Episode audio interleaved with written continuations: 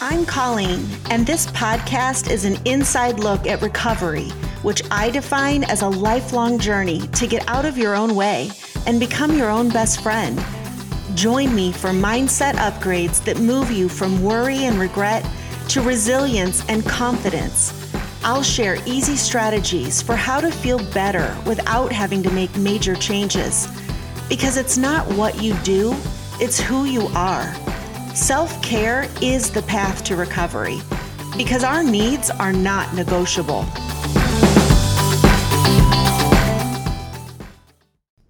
Hello, everybody.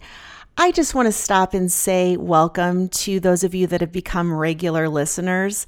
It is so fun to watch my numbers grow every week.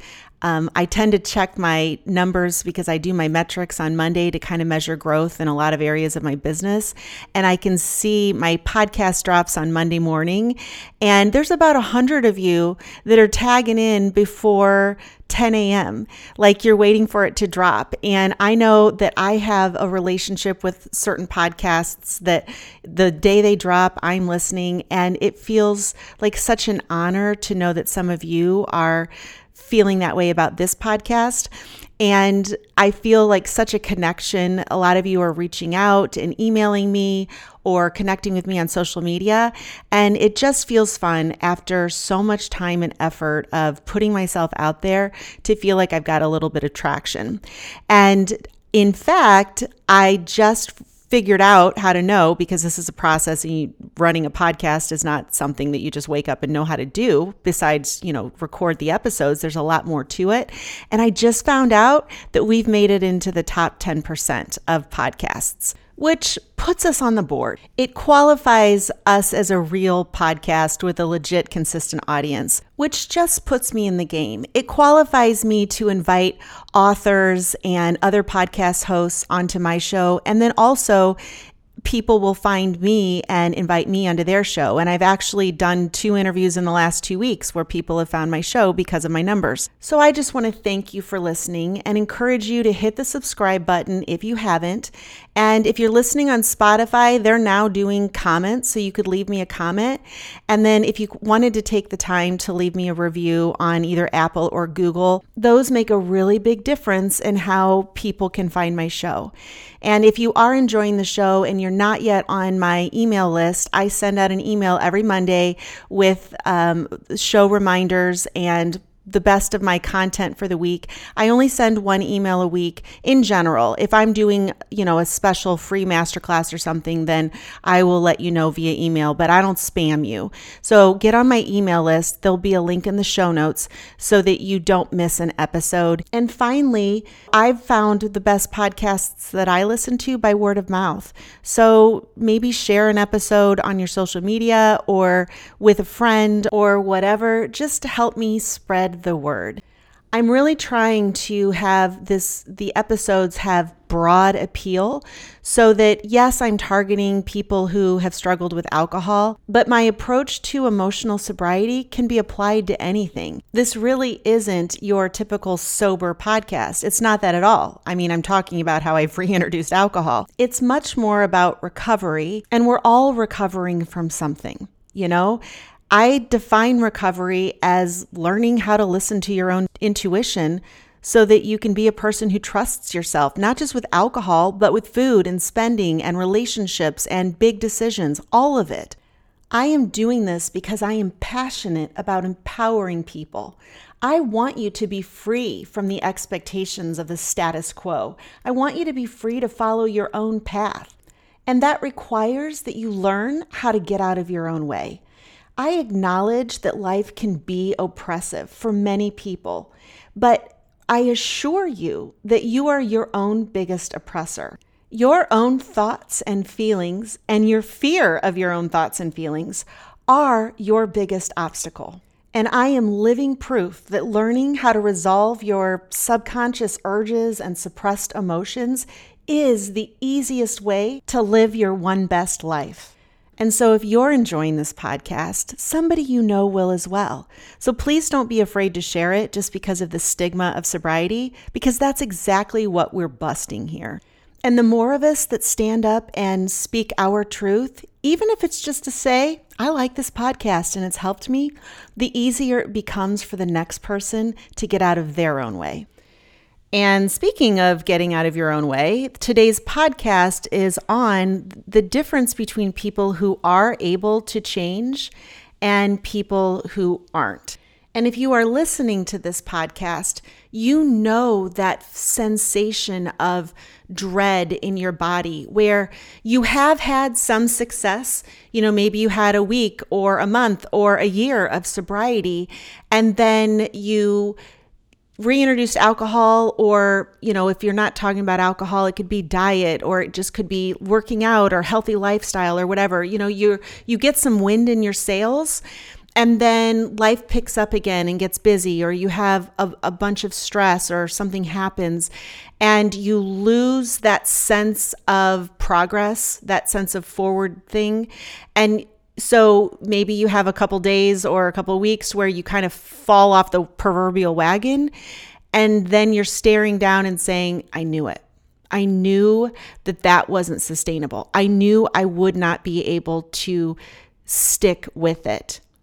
And so you go back into this belief that you failed to change and this period of setback or you know not meeting all of your goals is evidence that you can't change and that you're never really going to change. You'll always come back to this place where you tried, you failed, and game over.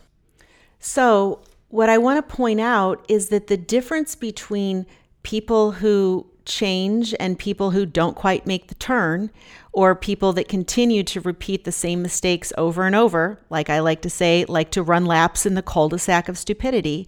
The difference is not that they that people who do change don't ever have setbacks or find themselves unmotivated or unable to meet their own expectations. The difference is how they respond to that and what they make that mean. And what I want to show you here is that how you feel about a setback or what you're calling a failure, that is a feeling, not a fact. So let's take an example where um, somebody does, let's say, eight months of sobriety and they felt great. They loved being sober. And then they reintroduced alcohol and they that really just didn't go well. They ended up going back into old habits. And the story they're telling themselves about what's happening is that they were not able to sustain sobriety. They were not able to change as they wanted to change. And the truth is, like when you pull out and take the feelings and just deal with the facts, they sustained sobriety for eight months. That happened, it's not negotiable. But because they had a story that they needed or wanted to stay sober forever, or that time itself was enough to change their relationship with drinking, they feel like a failure. And when you feel like a failure, you start acting like a, fa- a, failure. If the story you're telling yourself is that I did eight months and then I flushed it down the toilet, well, that's a shitty story. Of course you feel bad. Now, contrast that with somebody who decided they wanted to be sober for eight months because eight months was symbolic of something, like who knows, and they met that goal and then they reintroduced alcohol, feeling like they were doing so with full capacity to make that choice and that they felt really good about their eight months. They invested energy in education and self reflection and feel like they have the tools and the confidence to make good decisions moving forward. They have a newfound respect and desire for sobriety as a form of self care, but they don't feel like they have to abstain 100% of the time. They feel like a winner. They feel like they're in control of themselves around alcohol and they're going to behave accordingly. So, the same circumstance told through two different lenses with two different stories creates two different feelings and experiences of that. And then those feelings determine what happens next. The person with the story that they can't sustain their sobriety is going to keep drinking. Their thoughts are creating their reality. The person who thinks, ha, nailed it, stuck the landing, super proud of myself, I'm totally in control. That person is going to behave like somebody who has the capacity to control themselves around alcohol. So, in a nutshell, the difference between a person who can change and a person who believes that they can't change and therefore disregards the evidence that they actually made a lot of progress is simply the way they react to setbacks. It's the ability and the capacity to cope with not meeting your own goal, disappointing yourself.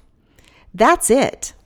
And that is why it is so important to go upstream to your thinking habits and the way you talk to yourself if you want to make a real change. Setting your goal to stop drinking is a downstream intervention for an upstream problem. And it leads to a black or white, do or die, all or nothing mentality that actually perpetuates the cycle. And so, while an initial period of abstinence when you are recovering from alcohol use disorder is super important. The longer you can go, the better. As I've shared before, I went three years, and so far that's working out. But there's no guarantees. Life is long, which is why the most important goal is not to focus on how long you can go without drinking, but to change the way you respond to yourself begin to treat yourself with compassion and kindness and shift from that black or white, all or nothing perfectionistic mindset where if I don't win at all, I'm a complete failure, and move into a more healthy relationship with yourself where you learn how to tolerate your own feelings and your own human experience without beating yourself up. That is the real goal that will allow you to sustain change. You have to recognize that the all or nothing thinking is the problem that's perpetuating the bad behavior because you think you have to have complete sobriety forever or do tons of exercise every day or eat healthy at every meal. And when you don't meet whatever arbitrary goals you're setting for yourself and whatever the current definition is of perfection that you're trying to adhere to, then you use that as evidence to perpetuate going back. So, I'm going to give you four characteristics that you need to adopt, mindset habits that will allow you to sustain change. So, if you're taking notes, you might want to write these down. I'll give you all four up front and then I'll break them down. The first one, number one, is the belief that it's possible. The second is the ability to deal with uncertainty. The third one is the ability to choose new thoughts on purpose. And the fourth one is focusing on evidence of progress. Okay, so the first one is a belief that it's possible. The truth is, you do have a belief that it's possible. The problem is that you also believe that there's a possibility that you can't do it based on past experience.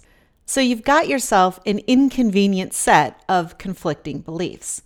And we deal with conflicting beliefs all the time. We know that it's possible to both love and to hate someone, to want to do something and also to not do it. So conflicting beliefs are not the problem. What you need to understand is that you have to focus and give your attention and give your energy to the belief that you want to cultivate. What you pay attention to grows, and what you neglect dies. So the belief that you lean into will get stronger. The belief that you interact with will get stronger. So the more time you sit around thinking and worrying that you're not going to be able to do it, and that one time you tried and then you failed, and the more time you expend mental energy towards fueling the belief that you can't or you didn't or you won't, the stronger it's going to get. So you have to make a decision to focus on and nurture the belief that you want to cultivate. And how does any belief get stronger? Through consistent exposure to the ideas and information that you want to believe. Listening to stories of other people, anecdotes of people who have been in your situation and who managed to accomplish whatever it is you want to accomplish. If your goal is to not drink or to not care if you drink or not, or to be able to moderate your alcohol, you're going to have to find people and information that supports that goal so that you can see what is possible. Seeing what's possible and knowing how it's possible is everything. Imagine that you have a child who is dyslexic and is not doing well in school. They're six or seven years old, their peers are reading, they're not reading, they're transposing numbers. It's awful. And imagine that we don't know what dyslexia is, and there's no framework for that child to get services or to have a happy ending. And so everybody's just telling the child, you know, up. Oh, Junior's not going to be doing well in school. He better learn a trade. And I don't want him in this class. And we're going to, you know, not have him in with the main population because he's stupid. That child has nothing to tell him an alternate story that, that there's hope for him. So he believes what he's told that he's stupid and he better learn how to work with his hands.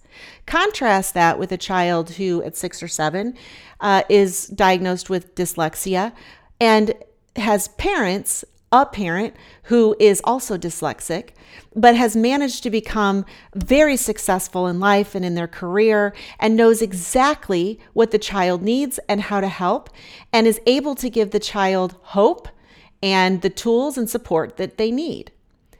Same set of circumstances, completely different outcome. One of the kids has a vision for who they can be and how to work with what they're given in life, and the other kid doesn't know what's possible and simply accepts the narrative that he's stupid and his life becomes a self fulfilling prophecy. That's the power of belief. You don't even have to believe that it's completely possible for you to become the person you want to be and make the changes. You just have to know that it is possible so that you keep showing up for the learning. And a big part of that learning is number two, the ability to deal with uncertainty. So here's the deal only the present moment exists. The past doesn't exist, the future doesn't exist. The only thing that exists are the stories in your head about what happened in the past and what you think is going to happen in the future. And the story that you're telling yourself is what is creating the feelings. So even when you hear somebody say, you know, I've quit drinking and I've been sober 25 years and I would never take a drink of alcohol, well, maybe, but we hear stories all the time where people fall off the pedestal that they put themselves on. So the real truth is that promises don't mean shit. You can promise yourself that you're over something or that you've become a completely new person, but certainty is a feeling, not a fact, which is kind of unfortunate for those of us that prefer to live in certainty of, of knowing how things are going to go and that we'll be able to control things. But the good news is the flip side, and that's uncertainty is also a feeling, not a fact. And you have to realize that both of them, certainty and uncertainty, are a product of the stories you're telling yourself in your head. And only by becoming aware of your stories and being willing to accept that the way you feel is a product of what's happening in your brain and not the objective truth, can you learn how to deal with both uncertainty and certainty when either one isn't serving you. And I want to take a moment to really explain what the story in your head. What does that mean? You realize that you have an inside voice and it's always talking. So here's a simple example. Imagine that you're walking outside and it's cold. The voice in your head starts telling you a story. Maybe your voice says, Hey, you're a dumbass. You should have brought your jacket. Or maybe you have a nice inside voice, and the inside voice is, It's okay. We're almost home. It's only going to be another five minutes. We can take this. I look so forward to sitting in front of the fire as soon as we get home, and I'm going to make myself a warm cup of tea. We can do this. Keep going. Like your inside voice is always talking, and you're listening, and whatever that story is telling you is dictating how you feel. So if you forgot your jacket and you feel like a dumbass, you're mad. But if your story is you're almost home and you're looking forward to a warm fireplace, then you feel okay. So the voice in your head is why you're having feelings. If you had no thoughts in your head, you would have no feelings, except obviously you would feel cold. But the other emotions that are creating your mood are a product of story. And the stories that you tell yourself are just products of the past, things that you've heard. Maybe it's what your mom or dad would have said in that situation to you, or cultural tropes or social paradigms that dictate how you're supposed to think and feel about a certain situation. It really doesn't matter where they came from, it matters that you notice that they are there. And that is how you deal with uncertainty. You notice and name. You notice the story that you're telling yourself, or the belief or the thought that you're having that's creating the feeling, and you just call it out. Okay, this feeling, I'm feeling this way, not because of something that is happening, but because of the story I'm telling myself. Because that allows you to diagnose the real problem. You're not dealing with facts, you're dealing with feelings. And you're going to need to come on down out of that brain and move into the body and be able to tolerate the sensation of the feeling without getting carried away in the story. Which the good news is, most uncomfortable feelings are not that painful. They're not more painful than a paper cut. And all you have to do is be able to tolerate the discomfort long enough to diagnose the real problem, which is that this is emotional and that your emotions are being caused by a story. And that leads to number three, which is your ability to choose a new story or new thoughts on purpose. And this is actually somewhat easier than it sounds because you will believe whatever you think, especially if you repeat it over and over in different contexts and integrate it and connect it with other ideas. So you've got to fight fire with fire. And this is where you can begin to view your feelings as a gift. This is where you learn to react differently. All you have to do is stop and notice when you're feeling fear or doubt or uncertainty. Just noticing instead of subconsciously reacting to it, letting it drive your behavior, letting it tell you stories in your brain. Like if you stop, drop, and feel, and then notice and name, the emotion that's happening in your body. Get out of the story and just stick with the facts, and that is that you're having a feeling. Feelings actually are facts. It's the thoughts that are creating them that are false, not true. And that's how you need to learn to react differently to your feelings. Instead of flinching and needing to change them, allow them to inform you that you've got a shitty story on board and that if you don't change it, you're going to have a bad outcome. You know, painful emotions are just like any other pain. They're the body's way of signaling to you that something is wrong, something needs to be adjusted. If you don't fix your sock, you're going to get a blister. That's what the pain is for, to have you take action, which can be as simple as a reframe, zooming out and seeing things from a larger perspective. I love the parable of the Chinese farmer who gets a horse and the horse runs away. And the neighbor stops by and says, Ah, that's bad news. And the farmer replies, Maybe. Well, the next day, the horse comes back and brings another horse with him. And the neighbor says, Ah, good news. And the farmer replies, Maybe. Well, then the farmer gives the horse to his son, who rides it and then falls off it and breaks a leg. And the neighbor says, Ah, sorry about the bad news. And the farmer says, Eh, whatever. And then a week later, the emperor's men come in and collect every able bodied man, man, young man, to go to war. And the farmer's son is spared because he has a broken leg. And of course, we're all supposed to say that that's good news.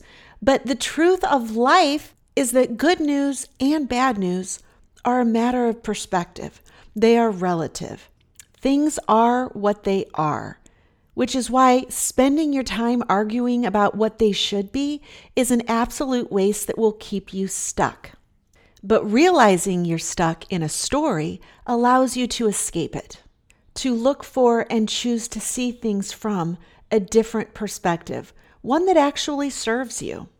So when you're dealing with uncertainty, or worse, the certainty of knowing that you're absolutely screwed, either one of those, when you're dealing with one of those, if you can ins- instead learn how to respond with curiosity, what else could be true here?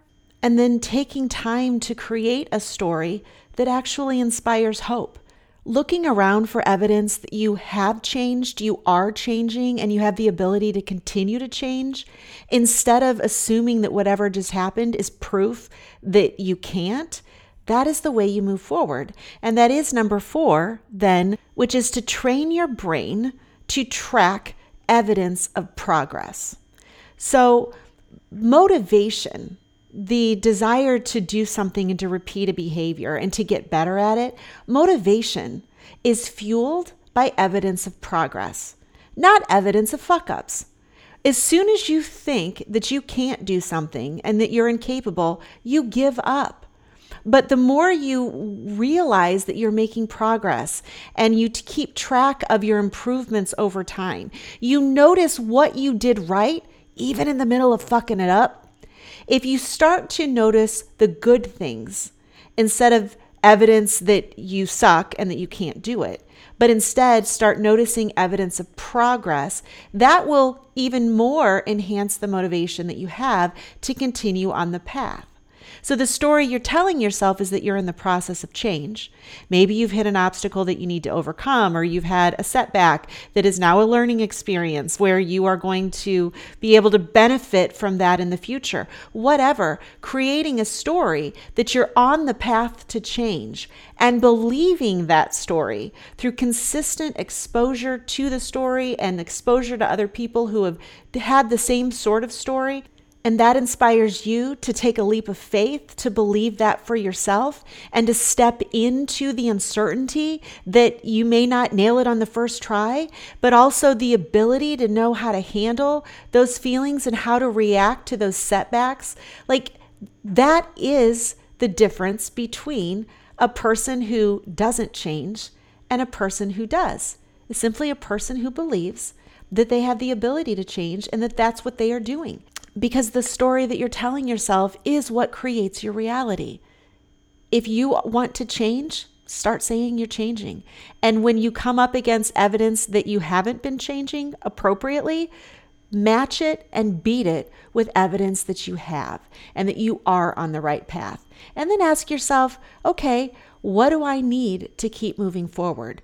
You know, and that's the other thing that often we come against obstacles or setbacks because we've hit a new level in the game where we need to upgrade our tools. We need to ask for more support. We need to go back for more training. So, looking at a setback as where you can do a post game analysis what happened here? Where am I not giving myself what I need? And what do I need to do to move forward? Then anything that happens is just fueling your progress, even if it's a, lesson in what not to do. So, to finally wrap this up, what's the difference between people who don't change and people who do? It's the realization that change happens in the mind. Your behaviors are driven by feelings and thoughts. And so, if you want to change your behavior, you have to learn how to tolerate uncomfortable feelings long enough to untangle the story and to give yourself the time and space to create a new story and to not expect that this is a one and done. Change is a process. You're never going to get there. You have to practice being the person that you want to be every single day and learn how to deal with both the what propels you forward and then also the things that set you back. It's called being human. Welcome to life stop telling yourself that you have to wait until life gets easier or until certain things happen or until you feel ready. Change is happening right now. The game has already started. You just have to decide if you're going to be the one directing the action. And I just want to say that if that feels overwhelming to you, I can help. You don't have to figure out how to change yourself and your life. You can start by saying that you want to want to change. I remember that feeling so well. I wanted to want to quit drinking. I didn't want to quit drinking. I just wanted to want to quit drinking. And the litmus test for that is I would run into people that maybe I used to drink with and, you know, they're at a party and they're not drinking and they look amazing and they're talking about how good they feel since they quit drinking. And I would feel jealous. Like, oh, I wish I could do that. And it turns out, best news ever, I could do that. I went from a person who couldn't go a single day without drinking and who could not open a bottle of wine without finishing it and also probably boosting it with vodka. That was my existence every single day. And I have become a person who was sober for three years and now occasionally enjoys one glass of wine without any worry that I'm going to go back. I feel quite certain that I have changed. I have a lot of evidence that I have changed, and I know how to adjust my story if ever I feel doubt and uncertainty. I know what to do for myself, and I can help you do the same. My 12 week program called The Next Chapter really is the fast pass to escaping your alcohol obsession, learning how to manage your mind, learning how to process and, and, interpret and manage your feelings, learning how to choose a new story for yourself so that you can become the best version of yourself in just 12 weeks. You don't have to figure all this out on your own. I do it for you. I know change can seem so overwhelming and maybe even impossible, but what I do as a coach is to break change into bite sized action. So you don't have to think about making a huge life change and, and doing all the things right forever. Think of just making one decision that will allow for change you know, what's the next thing you need to do? You don't have to worry about how to do all of it. Just sign up for a course that will guide you through the process. I can help you change the way you think one day and one week at a time. And I can train you how to track your progress so that when you look back on this period of your life, you will feel so proud of how far you've come. So check out the link in the show notes, and I'll see you soon. Thanks for listening. If you liked what you heard, please take the time to rate and review the show so that other people can find it. I really appreciate it. And check out the show notes for any resources I've mentioned, including links to follow me on Instagram and join my private Facebook group where I connect with my tribe every day. I love it in there, and we have so much fun. And finally, if you're ready to redefine sobriety so that you can feel excited about quitting drinking, follow the link to my 10 Days to Spontaneous Sobriety course, where I will help you eliminate, eradicate, obliterate, cancel your desire to drink. Because looking and feeling your best is addictive too. I'll see you soon.